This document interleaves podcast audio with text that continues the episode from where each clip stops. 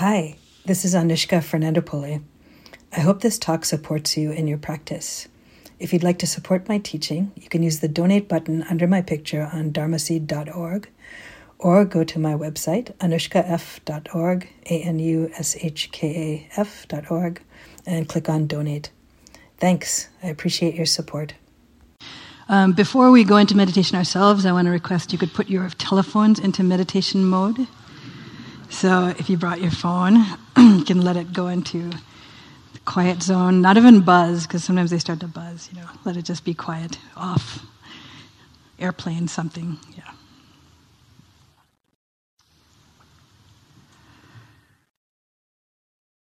So it's good we all made it here today.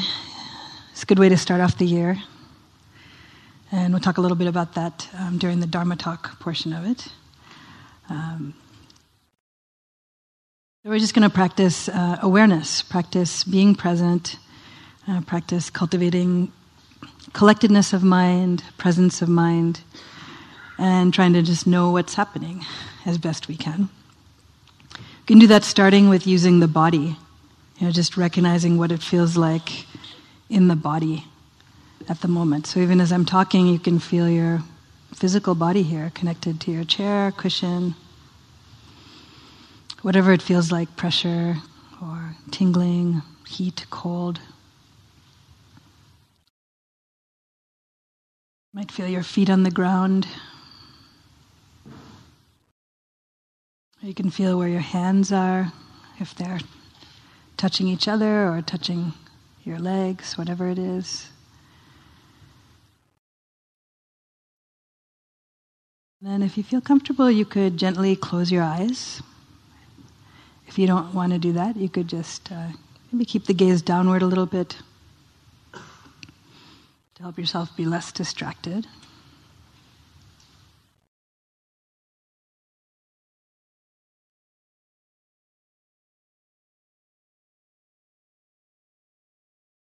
I like to practice being alert, but also being relaxed. So you can notice first if there's any tension that's there in your face, in your jaw, perhaps, your eyes. Take a deep breath in, and as you breathe out, just try to relax the muscles around the face.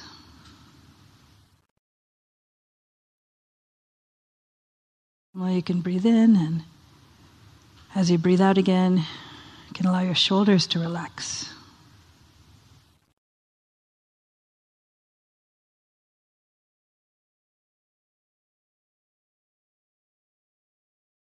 And all of the organs of the body, any other muscles that are unnecessarily holding.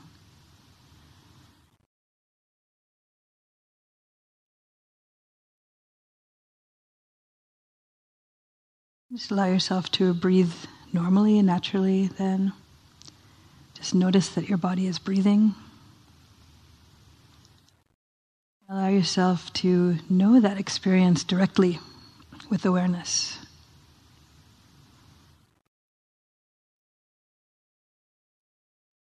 To the experience of the breath coming in. Pause if there is one between in breath and out breath.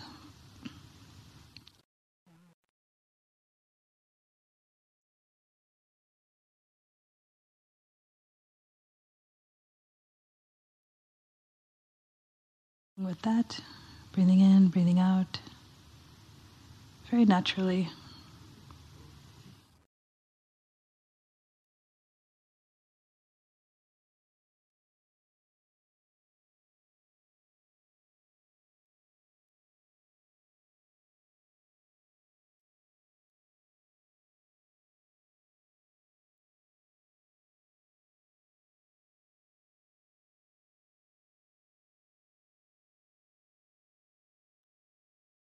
You could even label very lightly in your mind in when you're breathing in, out when you're breathing out. Still keeping most of the attention on the direct experience of breath.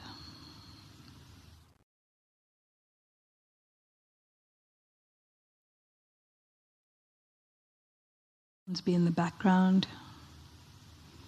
You can just let thoughts come and go in the background too.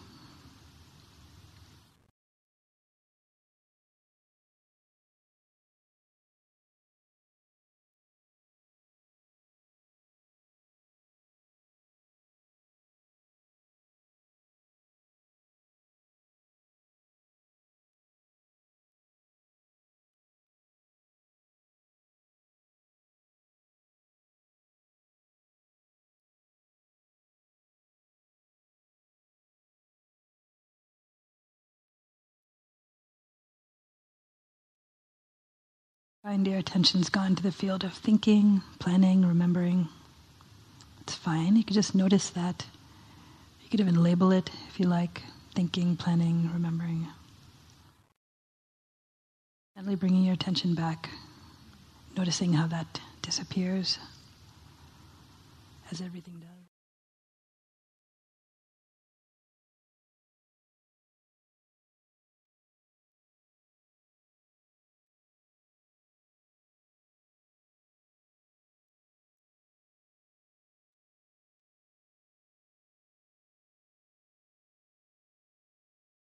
Knowing what's happening, recognizing it, waking up again and again.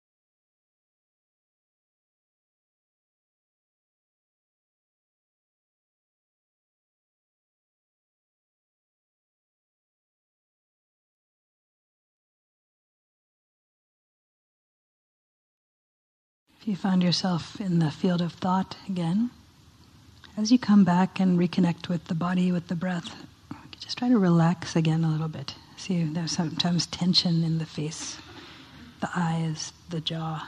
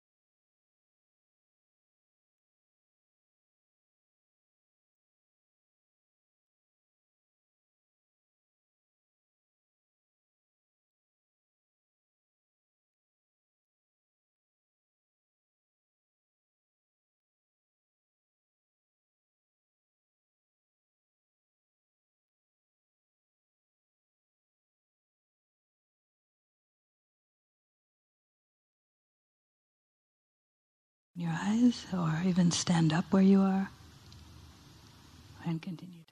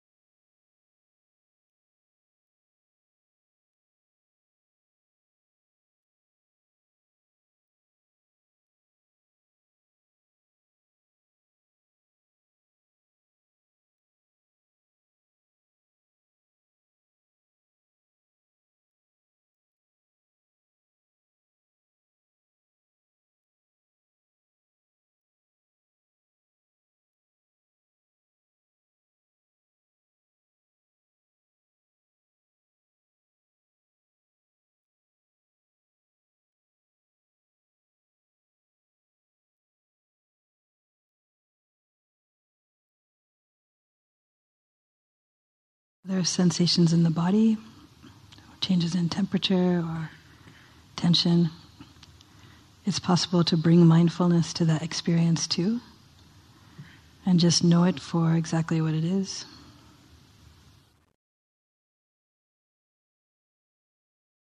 If you can separate your thoughts about that experience from the direct experience in the body.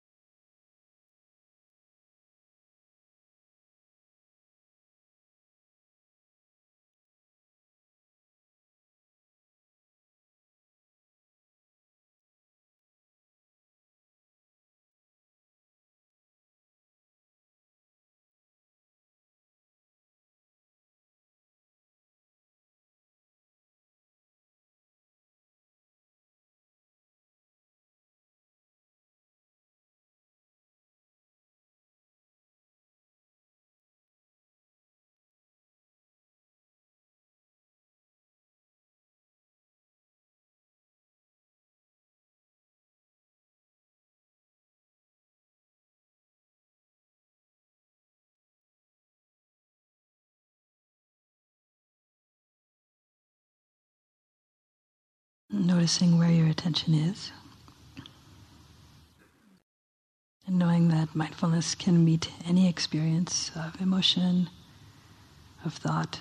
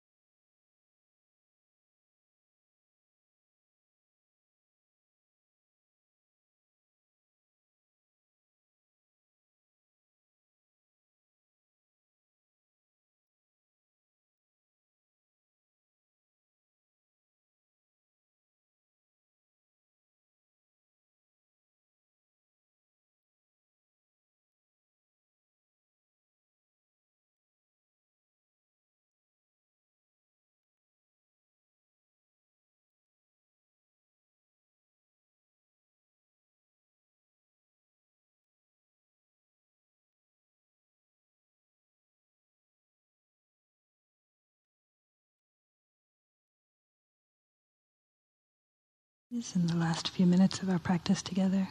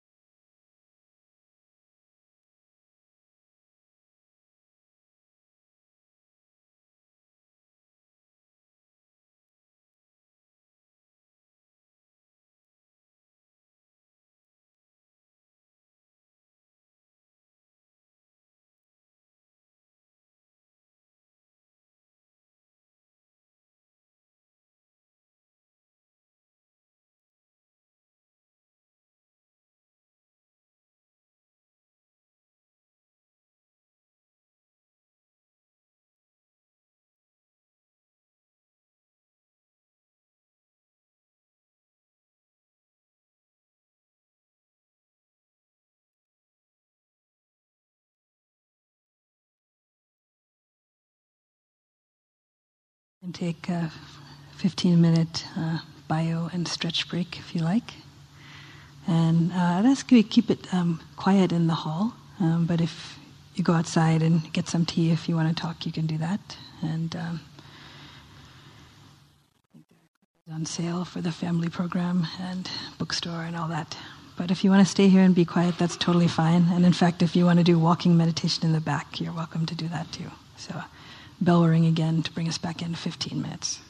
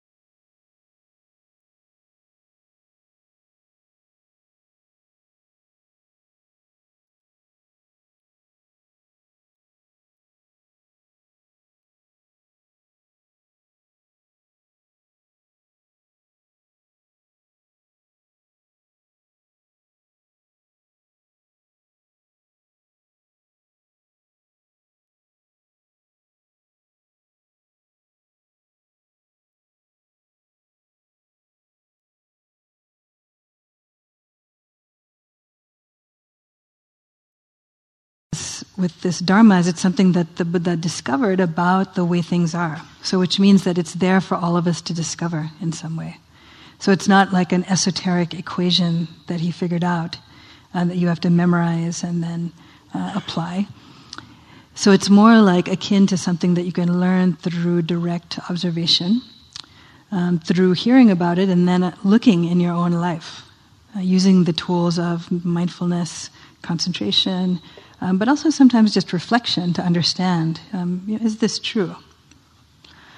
Some of the aspects of that are um, seemingly mundane, but things that we don't always remember, such as that uh, all of us who are born are going to die. So that's an aspect of nature. That's an aspect of the truth of the way things are. It's inescapable for all of us. Other aspects of it uh, that we can notice are that um, everything that we experience through our senses is uh, in a state of constant flux. So there is uh, nothing that you can hold on to in sense experience. So sometimes this is described as impermanence.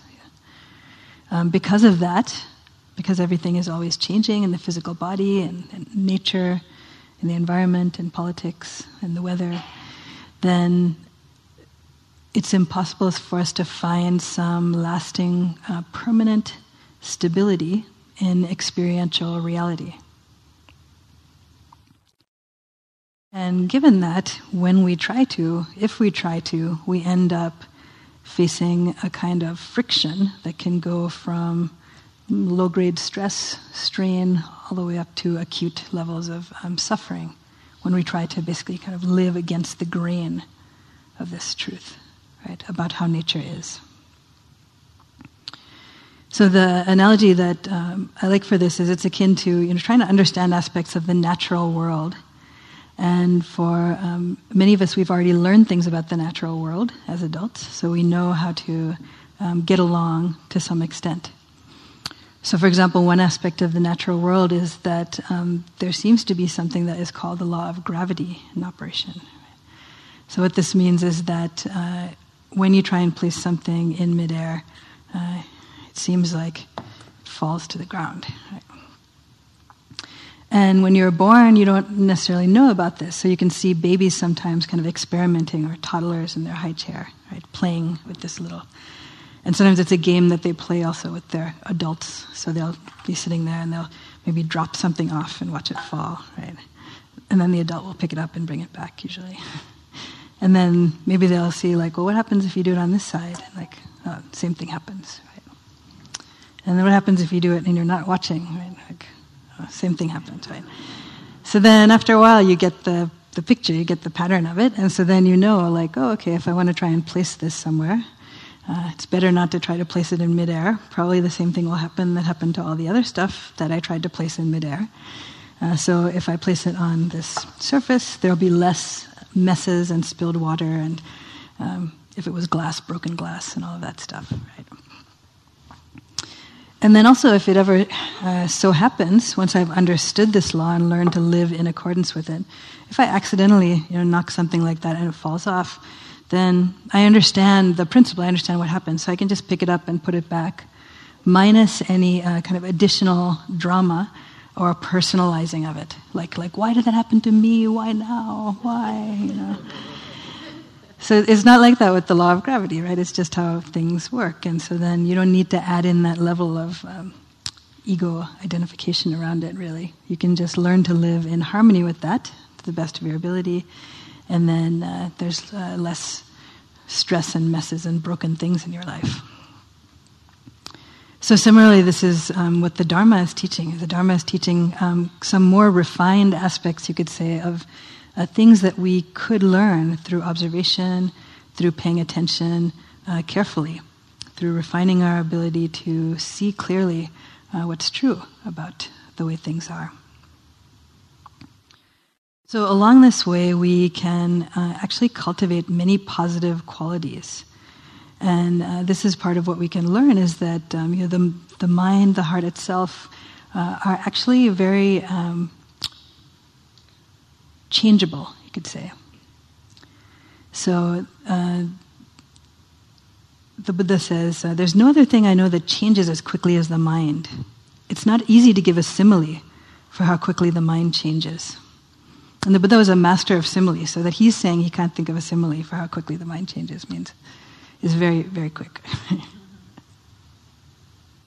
this has also been proven more recently uh, scientifically, right, through tracking with fMRI machines, how uh, the pathways of the brain change through our activity. So uh, the shorthand slogan for this is the um, neurons that fire together wire together, right? So that actually you can uh, change the pathways in your mind. You can strengthen positive habits of mind, uh, and then it also is possible to let go of uh, unhelpful, unhealthy habits of mind. And in meditation, the practices we've done here today, we're actually doing that. Uh, it's a very good, healthy uh, brain fitness routine, you could say, if you want to think about it in that way. So Buddha didn't have these fMRI machines, but uh, he did recognize these um, wholesome qualities of mind that it's helpful for us to cultivate. So I thought I would talk to you today about um, one of many, many lists there are in this um, Buddhist teaching, which is the uh, list called the paramis, or the virtues, or highest virtues, perfections, uh, excellences, noble qualities, you could say. So, this is a list of 10 qualities that, um, according to the stories, the Buddha himself had developed over multiple lifetimes. Uh, he took an aspiration to be a Buddha, to be a fully enlightened being, according to the stories, and that from the time he took this aspiration, he went through many different lives as humans, as animals, uh, as uh, devas, as like angelic beings, sort of as rabbits, as bulls, as parrots, and all these different creatures. And there are these stories about his lives in each of these different forms. And many of these stories are told kind of like Aesop fable stories to children, kind of like um, encouraging positive qualities. So there would be a story like the brave parrot, for example. So the brave parrot, for example, he's uh, living in a forest and um, the forest catch fire and all the animals try and like run away and the parrot um, goes to the river and fills his wings up with water and flies over and like dumps the water onto the forest fire to try to put it out. Um, but of course, his wings are small and the forest fire is big, so he doesn't do that. And then he goes back and does it again and again and again. Uh, many of these stories, he ends up dying in this process, but he's cultivating these positive qualities. and I think in this case, the, it said that the, the devas have like uh, compassion for him because they see how hard he's trying. He's really trying to save all the animals, right? And he has such a like good motivation to do this. So then, that they send like rains to put out the fire. So. So many stories about these different like animal forms and human forms in which um, you can see these positive qualities in this very inspiring way. But you don't actually have to go to these ancient stories, or you don't have to go to animal stories. You know, if you just tune into the news or people around you, you can hear stories in which people are exemplifying many of these qualities. Yeah. And it's, it's good for us to tune into this. So, in some ways, to tune into this both in ourselves, to recognize the positive qualities that we have that we naturally have. All of us have some positive qualities. And not to recognize it in an arrogant way, but just to recognize, like, oh yeah, this is, this is actually wholesome, this is good. And then also to recognize it in those of us uh, who are around us. So here's one story I read um, yesterday. So apparently there was a crash in uh, 101 North, uh, San Jose, on Sunday night, right? So that's New Year's night, morning, early, early morning, and someone had um, was weaving across several lanes of traffic and then flipped over. The car flipped over and then it caught on fire. Uh, this is near um, McKee Road. Uh, anyone knows San Jose? And then apparently, a, a, some guy just uh, pulled his car over, stopped, and went to the car that is already on fire and helped pull the driver out. There's only one, one person in the car, the driver. So this guy, like Good Samaritan, right? So then the um, news reporter came to uh, interview them, and uh, they say someone named Abner, and said, um, you know, asked him like why he did this, and he said, well, there's just something in your heart that makes you run and help others. That's all, like as simple as that. It was just very natural for him, right, to say like, oh, like of course I would do this. Know. Uh, it's beautiful to see this. Like that's a very brave thing to do. The car's on fire, not, no fear for yourself. You know, immediately just going, and he's recognizing. In some ways, recognizing like anatta, like there's a selfless quality in this. It's like, oh, there's something that arises in your heart that makes you do this. But sometimes it does, and sometimes it doesn't. Right? for all of us, you know, maybe on some days we do, some days we don't. So I, I like to talk about some. Um, of these positive qualities, and you could think about as you hear them which are ones that I already have in my heart, which are ones that I know people uh, around who are real exemplars of this, friends or uh, colleagues, uh, or even people that you hear about you know, in the news or something like that. And then uh, for the aspiration part of it, um, you know, which are ones that I'm interested in developing uh, myself? Like, which are ones that really strike me. Uh, in some way, in my heart, resonates with that. So the first one is uh, dana or generosity. And this is an important one in the Buddhist teachings. Um, and this is the developing the habit of sharing, of giving. It's supported by having a peaceful mind, actually, and having a sense of um, not needing more things. And it manifests in one's life as joy and contentment. So it's really encouraged as a quality of heart and mind, this generosity. And it's a, a foundational aspect of um, how this tradition, this insight meditation tradition, functions. So some of you may have gone on retreats in the retreat center, and as teachers, when we teach there, uh, we don't receive any uh, compensation. You probably know this from the retreat center or from the fees that are paid. But uh, at the end, uh, people are invited to offer something uh, for support. Uh, and it's kind of built into that system. It's considered like an important part to allow people to generously give. And this is an essential part for all of us who are teachers of how we stay alive. So actually, I came here today to do this um, talk, and there was a little envelope on my chair, and uh, someone had mailed me a check for six dollars uh, from another state that uh, they had been listening to the Dharma talks on Dharma Seed, and um, were grateful, and so they wanted to send some uh, money. So it was very sweet to receive like that, you know. And it's different than if I was like, oh, it cost three dollars per Dharma talk or something, you know. Um, it feels like there's something um, positive in this. The generosity is hopefully a joyful thing, and um, I'll share one modern story of this that I liked. So apparently, there's a um, there are these dollar pizza places in uh, New York and in Philadelphia. You get a dollar for a slice of pizza. I don't think they've come to the Bay Area yet. Uh, so apparently, in one of these places in Philly, uh, at one point, someone went in and was buying pizza, and he said to the owner, "Does anyone ever come in here sometime and they can't afford a slice of pizza, and they're asking for pizza?" And the owner said, "Yeah, definitely. It happens like that." So the guy said, "Well, next time that someone comes in." Um, I want to buy them a piece of pizza, like in advance. So instead of uh, one dollar for my pizza, here's two dollars. Like you keep it, and then next person who comes in and wants a piece of pizza, they can't buy it. Please just give it to them. So the owner says, okay. So then he's like, how am I going to remember this? So then he puts a post-it on the wall. Right? So he says, I'm going to remember this with this. So then someone else comes in, and then uh, you know they ask him about this, and then he explains, and they say, "Oh, that's great! Like here, I was going to buy uh, two slices, but here's five dollars. So next uh, time for three people who come in, or three next slices, right? So then the owner puts more post-its on the wall, right? Uh, so there's a little video about this, and you see in the store, eventually the whole store is filled with these post-it notes. Uh, and people have actually written uh, little notes on the post-it sometimes, like wishing well for the person or, you know, enjoy the pizza or something like that. And then they, they film in this store um, both sides of people who are um, offering the pizza and then people who have gotten the pizza and like what their experiences of this.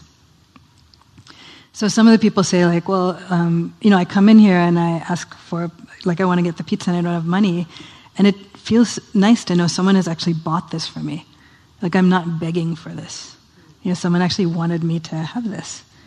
Uh, and so they feel that connection of the generosity. And then the people on the other side also are saying, like, oh, I feel like um, it's something I can do and it makes me happy to know someone is going to be fed from this, even if I don't know uh, when or I don't know who they are. And then some people recognize, you know, I'm on both sides. Like some days I can afford it and some days I can't. So some days I come in and I can't. But then I know, like on the days that I can, I also offer it up. So um, then the pizza owner also is very happy because now he sold many, many more pieces of pizza too, right? but it's a sense of like joyful giving, generosity, and sharing. And it's kind of encouraged in this culture around like the holiday time sometimes, but it's a very helpful quality to cultivate for yourself, uh, all different circumstances throughout the year. So you could consider uh, are there ways in which I can um, develop this further? With all of these qualities, uh, one of the ways to develop them, whichever one that you choose, um, is basically to hang around people who are already good at this. So if you hang around people who are generous, or you hang around in kind of cultures that are generous, that tends to encourage this, you know, for yourself too. Uh, now you can always be the one who is the lead, you know, generous person, but uh, it's good to pay attention to who's around you, and that can help you right, to be like that more.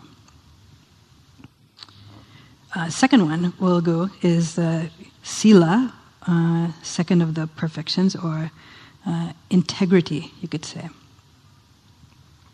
Integrity develops the habit of um, calming the heart and mind. And uh, one of the gifts that's given to you is uh, something called the bliss of blamelessness. So you don't have to feel bad or guilty about stuff that you've done if you have integrity, if you can live with integrity.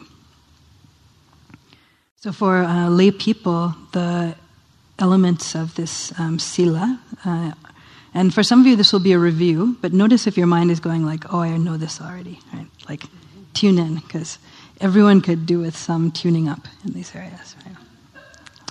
So, first one is um, to undertake the training to refrain from harming or killing living beings.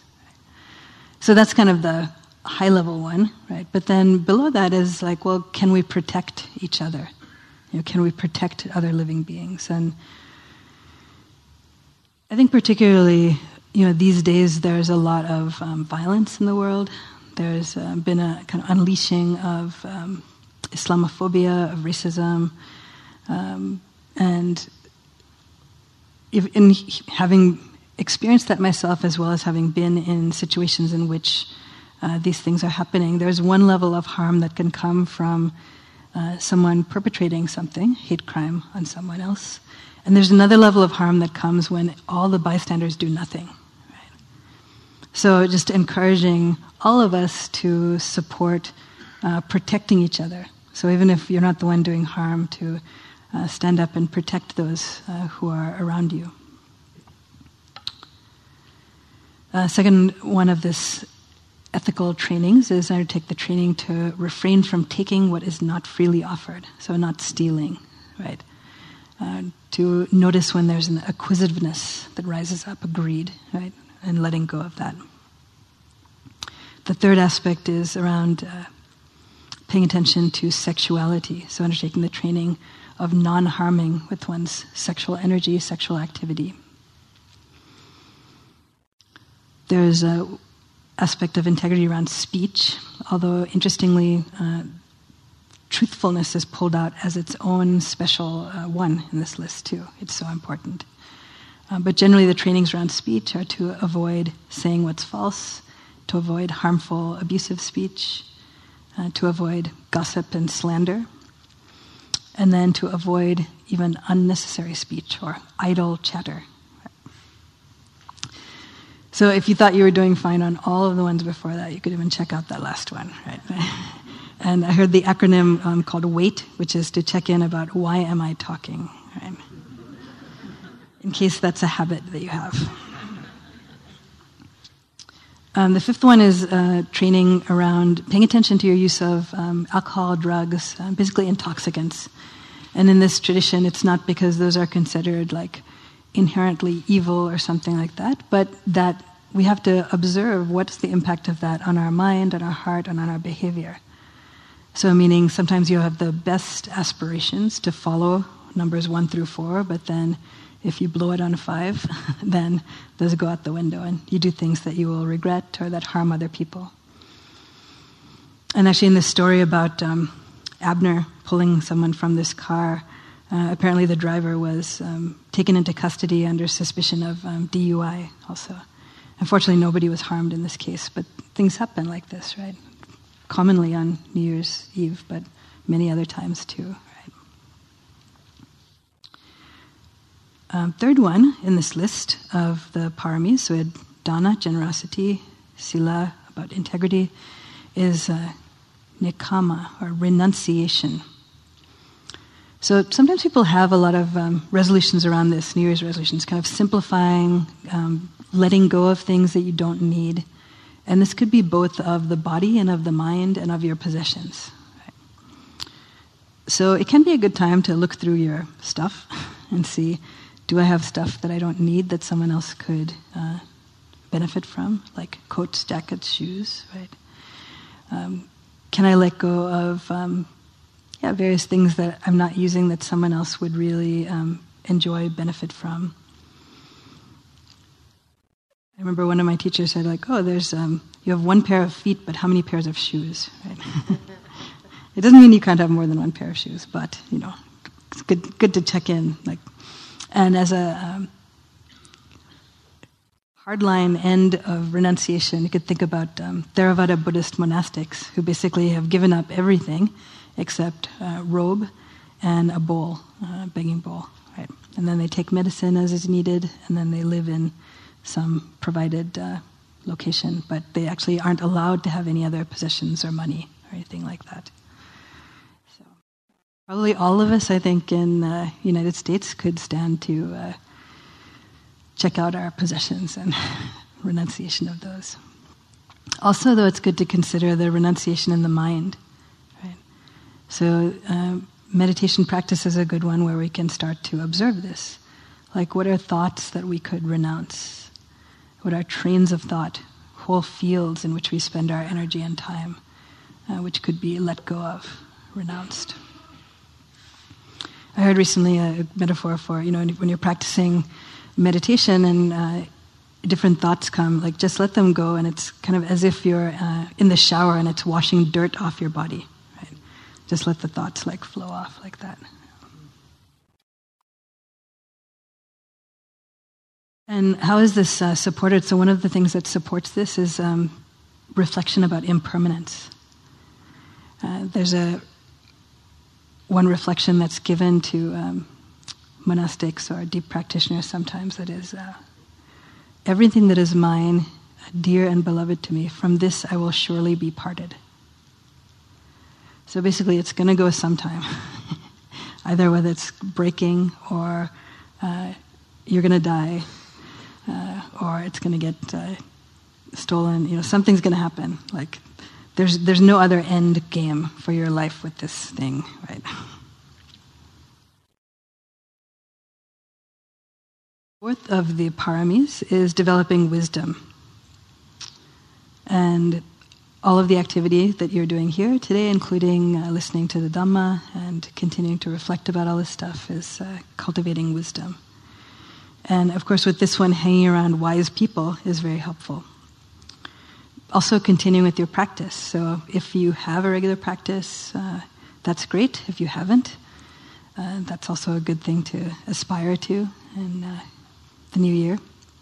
If you haven't come on a day long before, you could uh, try and come for that. Or if you've done day long retreats but you haven't gone for a residential retreat, and that's a possibility, uh, encourage you to consider that. So, opportunity for deepening of wisdom.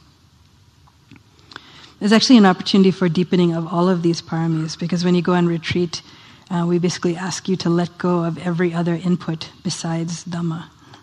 So you're not reading, you're not writing, you're not listening to the radio, you're not talking to people. So it's kind of like a detox diet for the mind and heart. Like you're not taking in anything else except that which pertains to uh, liberation of the mind and heart. Pure Dhamma diet is good.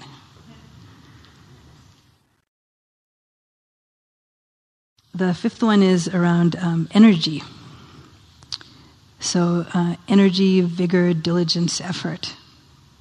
And this is also an important um, aspect of the uh, spiritual path as well as of uh, just life in general, bringing energy.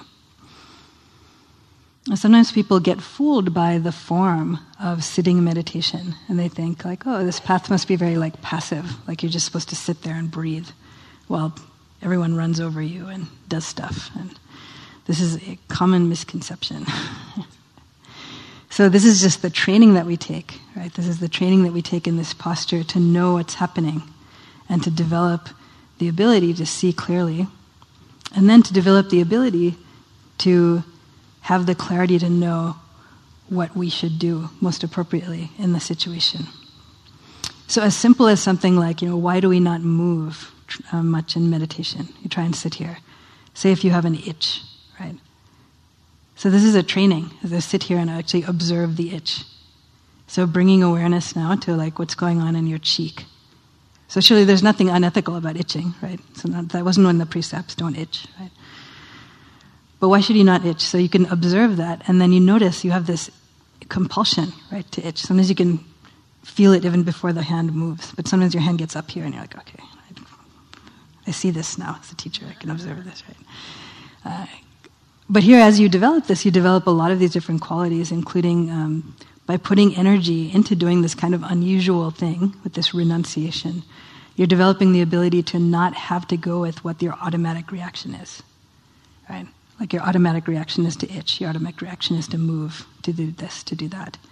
So you have a little bit more space. So then the next time someone says something to you that you don't like, for example, before you automatically say what your initial reaction would be, which was something that was like the download you got 20 years ago, right, on the playground, uh, you get a little space because you didn't itch. Yeah. So putting in energy and um, you can put in energy, but the energy doesn't always maybe result in what you want it to go towards. This does not mean that it's a wasted effort. So, with all of these, also, you can hold these in the broader, um, broader picture of not just doing this for yourself, but for doing this uh, for community, for society, for the world. So the writer Ta-Nehisi Coates says, um, and still you're called to struggle, not because it assures you of victory, but because it assures you an honorable and sane life. Yeah, to put in the energy and then, yeah, see what happens with that.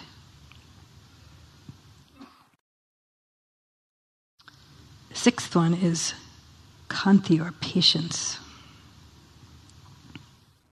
So, patience is certainly a quality that you develop in sitting meditation. Among the factors that support it are this collectedness of mind or concentration. And this is uh, developing for you when you sit, every time that you come back, you know, you go on a little flight of fantasy and you remember that, meditating, right? Spirit rock, right? You come back, right?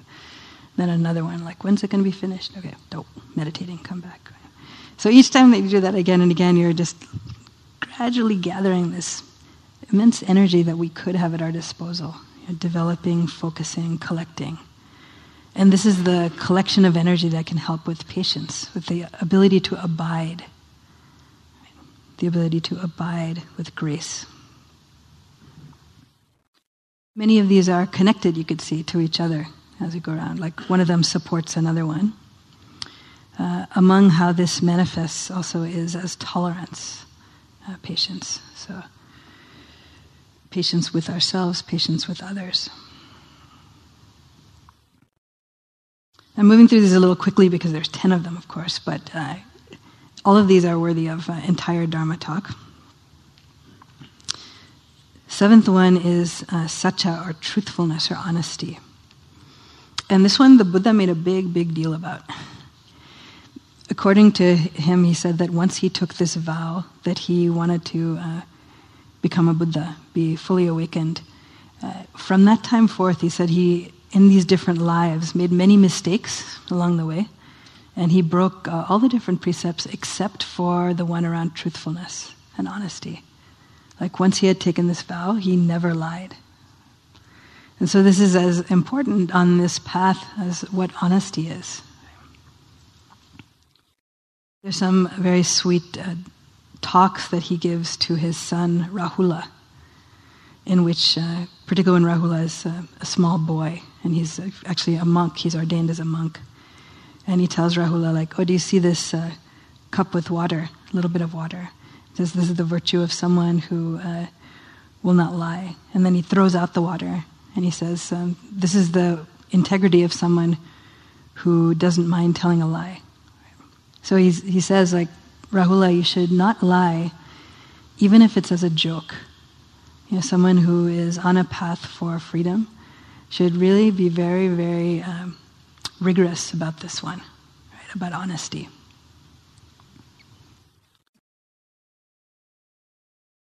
So, with uh, truthfulness, the first person that you have to be honest with is yourself. And I often tell people, you know, this is. Uh, a path in which you gain a lot of knowledge, and some of it is uh, surprise. The joke is it's called insight meditation, but in the beginning, a lot of the insight is bad news, right? About uh, stuff that you were pretending wasn't there, like you're sad about something or jealous, or you like to think of yourself as the kind of person who runs into burning cars, but uh, when you actually come upon a burning car, you like run the other way, you know. So, the most helpful thing is to take a vow of honesty, at least with yourself. You know, that you'll be completely honest as you can with yourself about what you see, uh, to be clear with yourself, to be compassionate. And then how much you want to tell other people is up to you, but at least beginning with yourself. The eighth one is uh, adhitthana, and this is determination. And this is actually the quality that helps uh, any of these aspirations to stick. It's a quality of mind, this determination, and it's there even in simple situations like if you say, Oh, I want to remember uh, where I parked my car, or I should remember to mail that letter tomorrow. So, in some ways, you're taking a, an adhitthana, you're taking a little vow with determination uh, for this thought to come up again, you know, for you to have a memory of where your car parked or for you to have a memory of mailing the letter right, in the future. At different points in the uh, path of meditation, uh, you can take different vows as this strengthens for uh, attaining different levels of concentration and even for attaining different levels of insight. But it can start even with the basic determinations um, of any kind. The story of the Buddha's uh, awakening in this statue right here, you can see him with his finger like this, touching the ground, is that uh, he sat down and he took this vow that he's not going to get up until he understands, until he sees through. So that night he had decided um, he's going to do this. He's already practiced for about seven years, tried this way, tried that way. And according to this story, as he's sitting, he's assailed by the armies of Mara. So, armies of Mara are like forces of temptation, or Mara is like the kind of trickster demon character. Right? So, the first set of armies are like the ones that will uh, tempt him off his seat with beautiful things. Like, why not go back to that palace? There was like good music and good food and sex and like all these worldly pleasures you could have if you just go back and give this up. So you could relate to this if you ever sit down for your meditation practice and you think like, why don't I go get a snack instead? Or maybe I should watch TV, right? something like that. Maybe I should check my email again. Uh, so the Buddha, to inspire you, sat steady through this. The armies of Mara went through his mind. He sat steady. The next set of armies were terrifying armies. So basically horrible images of all kinds of things that could have scared him off his seat the most horrific things you could imagine. But again, he sat steady because he had developed these uh, qualities, these paramis, right? So that helped him.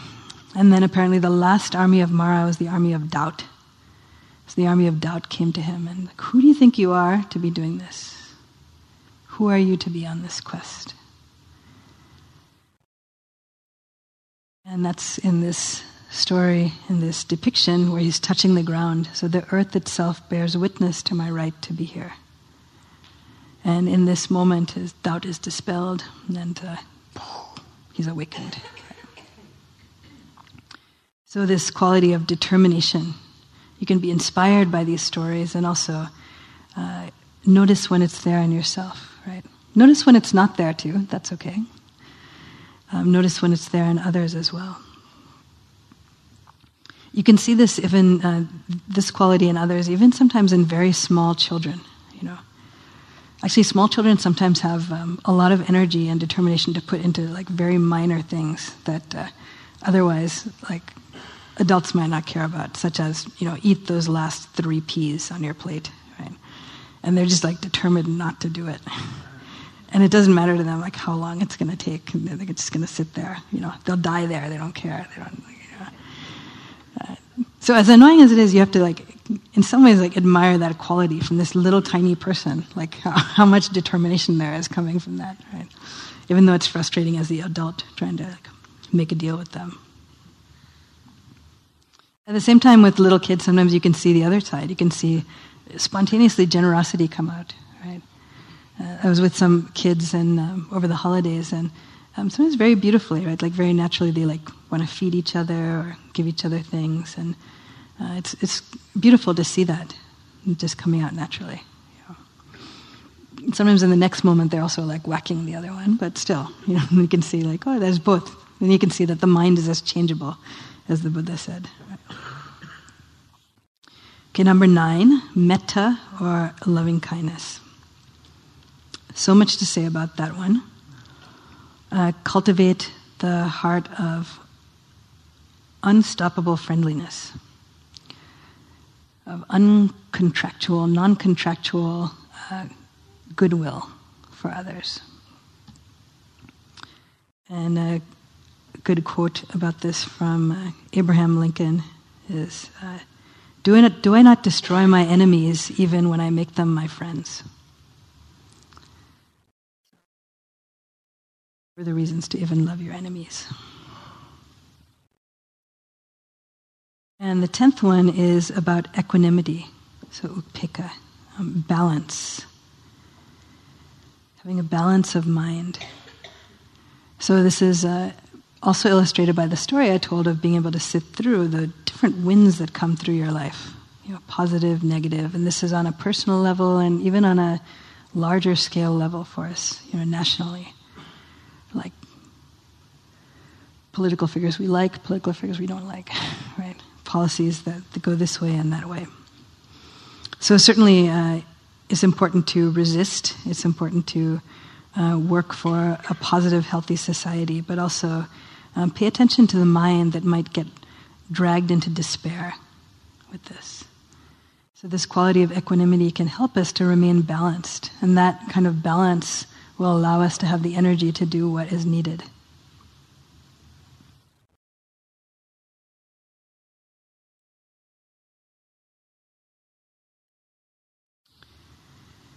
So that was a very quick tour through the 10 uh, different paramis. And yeah, it can be good to have a positive aspiration for some quality that you like to, to develop. And then to get interested in that, as I mentioned. So get interested in observing it in yourself, observing it in others, in the world. Um, notice what's the conditions that lead to and support the arising of that. Notice the times of day when it's stronger or less strong for you. Notice what the effect is on other people when that quality is present in yourself uh, or in someone else. And notice anything that is the opposite of that quality, and also what is the uh, ingredients for that arising.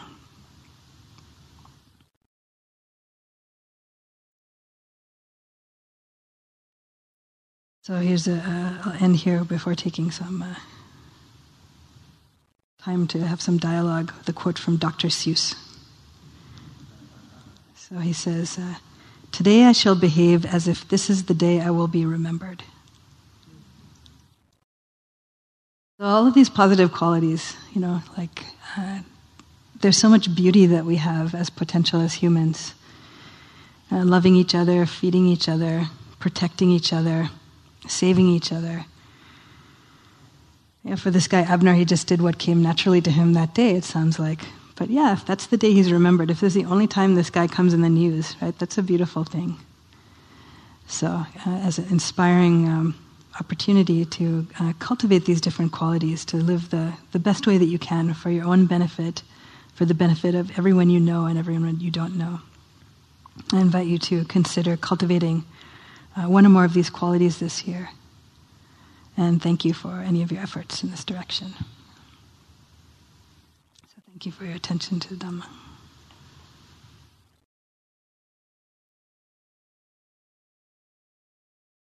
So maybe I'll give you a moment, if you want, to uh, consider which of these seems interesting to you. And I'll read them out again.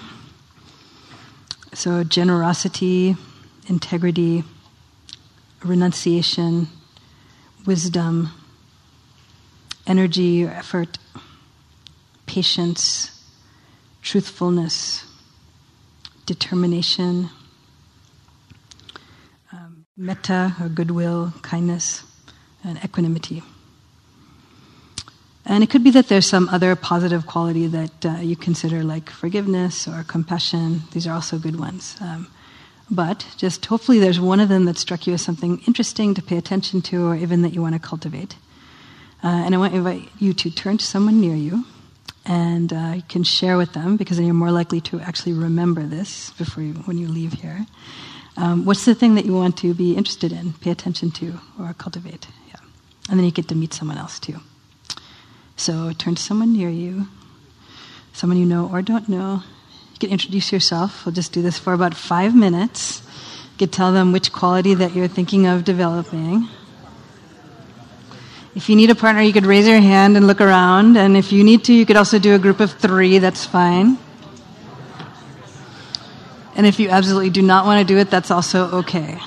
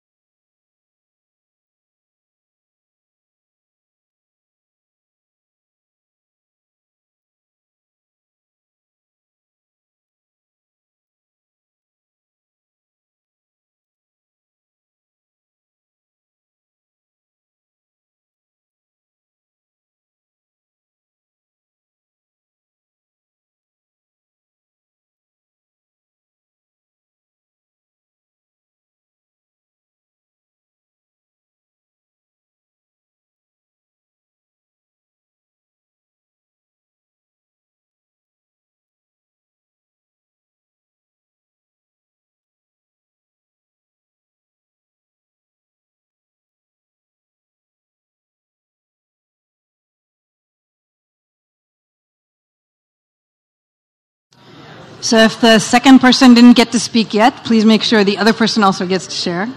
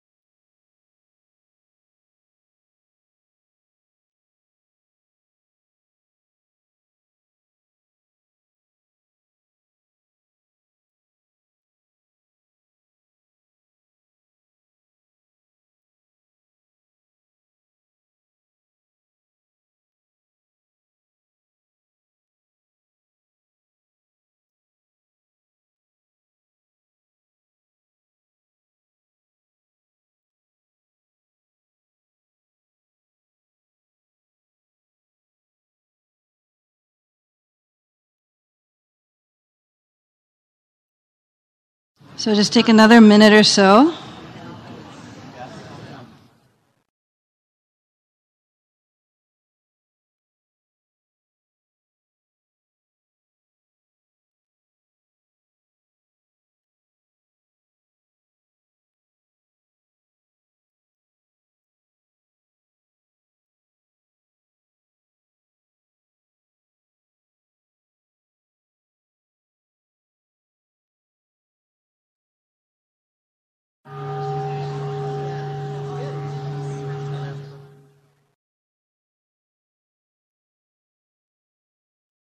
So you can thank your partner and come back to the group.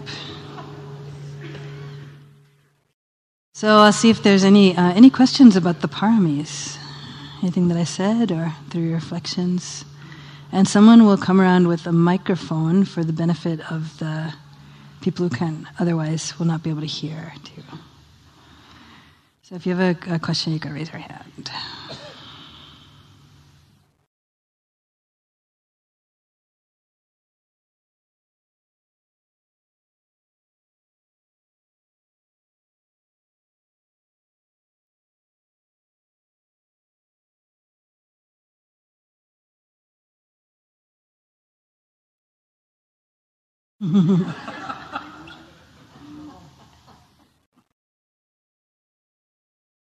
so one thing that Barry and I were talking about was the point that you made um, about idle chatter, hmm. and just like it's funny in this day and age, we use like the coffee shop example where you get together and as part of a way to connect, you do make idle chatter, a way to share experiences, share what's going on with you, hear what's going on with Barry, etc. So I'd be interested in hearing a little bit more, kind of when you kind of turn that off and when it's like okay or you know if you can put it that subjectively to just kind of be quiet together and not fill the air with idle space or idle chat.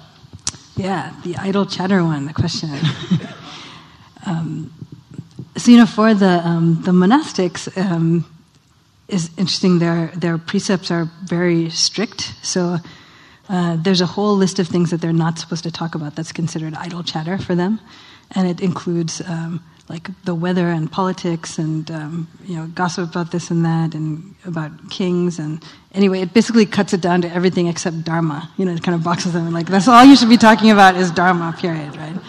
Um, and for those of us who are lay people though you know we have different um, yeah different roles in the world. So some of the what we do when like when we talk about the weather with people or something i think it's something it's some form of metta a little bit. Like it's a little like wagging your tail at someone you know, like doggy wagging tail. So like sense of friendliness or kindness right? So with with most of the precepts you know they're they're pretty um, short in the articulation of them. But what you get is basically that plus mindfulness and then it's up to you you know to start to feel into like, when does it feel like there's something else motivating the speech? And sometimes it can be just a habit of talking more or a slight anxiety, you know, that's driving it. Um, so I think it um, calls us back to uh, be aware of what the motivation is for speech, like what the state of mind is, and then also not just internally, but what's having the impact on the other person too. And yeah, I think for most of us in um, you know like mainstream American culture, there's not a lot of um, tolerance, or it's not common that we allow space, like in conversations, in um, even in the environment. You know, there's usually music or something like that. So also, it's it's interesting to reflect, like, well, what's the benefit of having that space there? So among it is that um, maybe someone who wouldn't otherwise talk would be able to talk, right? If you're not talking, um, and you can learn a lot from that. And um, even with that, um, it's helpful to pay attention to. Um, there are, you know, certainly dimensions of age and gender and race and education, you know, that give people uh, more of a sense that they should be talking a lot more. and then you're basically boxing out other people from being able to talk too. Right? So it's helpful to pay attention to those dynamics as well. And then also, it just could help you to be more thoughtful in your own speech too. Uh, so this earlier, um, now I have to say earlier last year, um, I went to Brazil to teach a retreat, and I had a translator. Um, and it was the first time I had a translator. Like I've taught in different countries, but in English. And it was very helpful for me as a Dharma teacher because um, my translators were not professional translators, also. They were just like people who kind of knew English. so then I would have to say a sentence and then pause, and I'd have to say the sentence in like as simple a form as I could. Um, and then they would translate. And I noticed it was very good practice for me as a teacher to say a sentence and then stop for a minute while they figured out what it was, and then you know do it again. So then I thought, oh, when I come back, I'll try and do that again. But obviously, I have not. but you could experiment with this, you know, checking out like what what is this? What does it feel like? When is it too much that I'm talking, or even just tuning into the sense of what's the um, what's the kind of fuel behind my continued speech is a very helpful practice.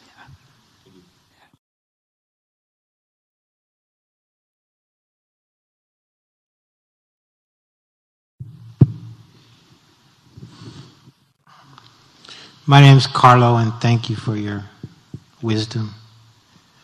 Um, up until your talk, I have spent my whole life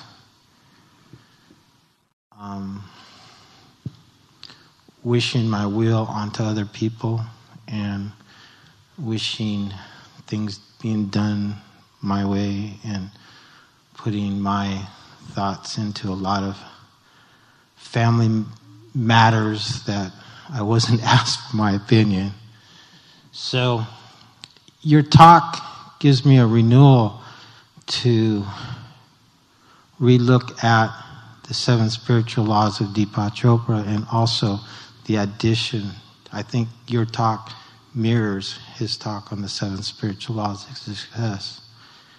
And my New Year's resolution is to open up my heart chakra to be patient with accepting life just how it is.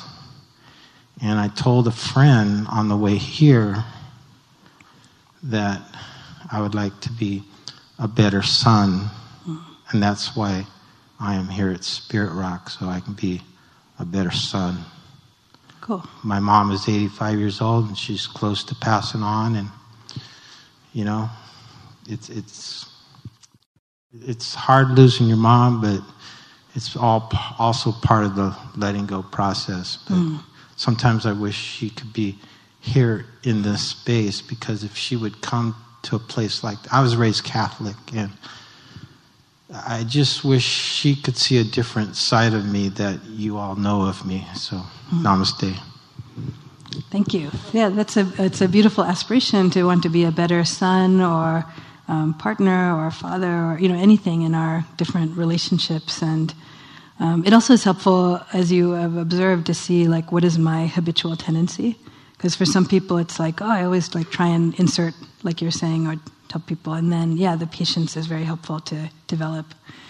And then for other people, you might find like, oh, my habit has been to hang back and actually not express myself or um, not engage. And so then for you, it may be more the energy parami is the one that's helpful to develop, right, to becoming more like actively engaged. Uh, so all of this will help with better like relationships and families and, and uh, with colleagues, neighbors, and uh, in general. And I should say also, as you go through this, if you're trying to learn about one of these qualities, um, it's also helpful to know that you will mess up a lot along the way, uh, likely. And um, but as long as you're still paying attention, um, you can learn from that, and you know, apologize to people you need to, and then um, really through observing what's the impact on myself and others. Uh, there's some um, two, two other qualities I should mention, which is this uh, one's called Hiri and Ottappa, and they're considered like the guardians of the world, these guardian spirits of the world, the Buddha says. And it's like um, basically sort of having a conscience, so being aware uh, internally, having a sense of integrity, and, and knowing, feeling like, ah, this is going against the grain. Like, ah, I, I think I shouldn't really do this, right? And then the other one is about um, actually having some healthy sense of um, wanting to avoid wrongdoing because of the impact on others. Right? So, like, what will people, even, even like, what will people think of me? Like, I don't want people to think that I did this thing. Um, or knowing, like, oh, if I do this thing, it will harm other people. And so, both of those parts, both your own kind of intrinsic sense of um, wholesomeness and then your reflection about it from the outside, um, it can help us to stay on course in some way. So when you feel the burn of having done something that feels off, um, it's good. Actually, like feel that burn, minus the added unnecessary flagellation of self, if possible.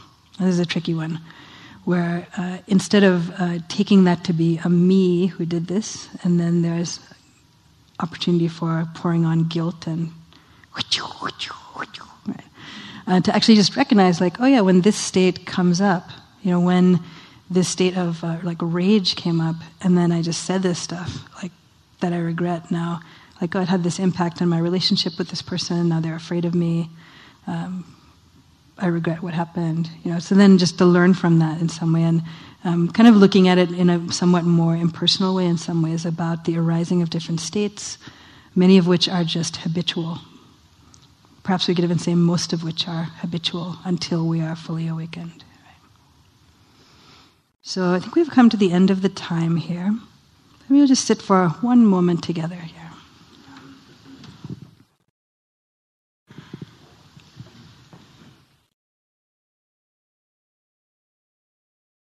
So it's, it's good to also appreciate your own wholesome qualities, and that includes having chosen to come to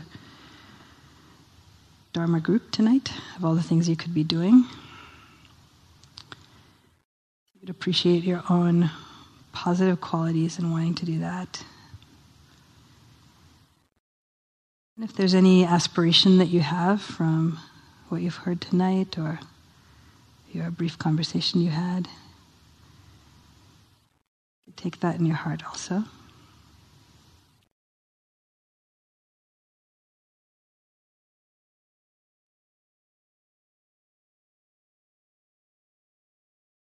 Share the blessings from our time here by wishing well for all beings as we begin our new year.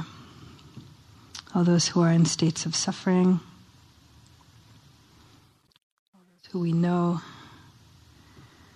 and all those that we don't know. May we all grow in positive qualities, in wisdom and in love, for our benefit and the benefit of all living beings in our society.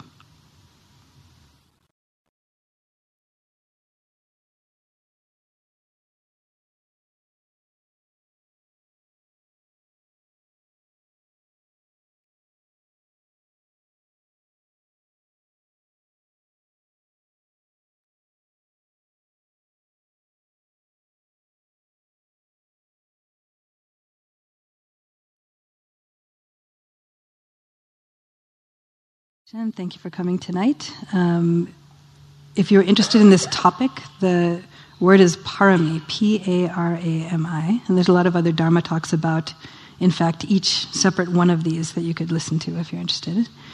Uh, I also have a Dharma web- website that you could find through the Spirit Rock web page, which is my first name, last initial, anushkaf.org. And uh, yeah, I have a Monday night group that will start meeting again in February so in the city. So information's on that site too. Happy to see any of you there. So thank you. Wish you well for the new year.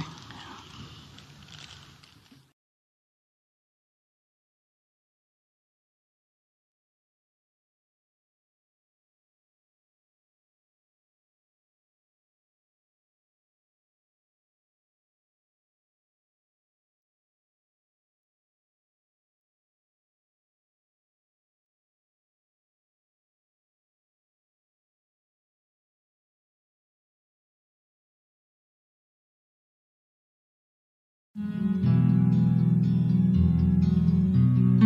you.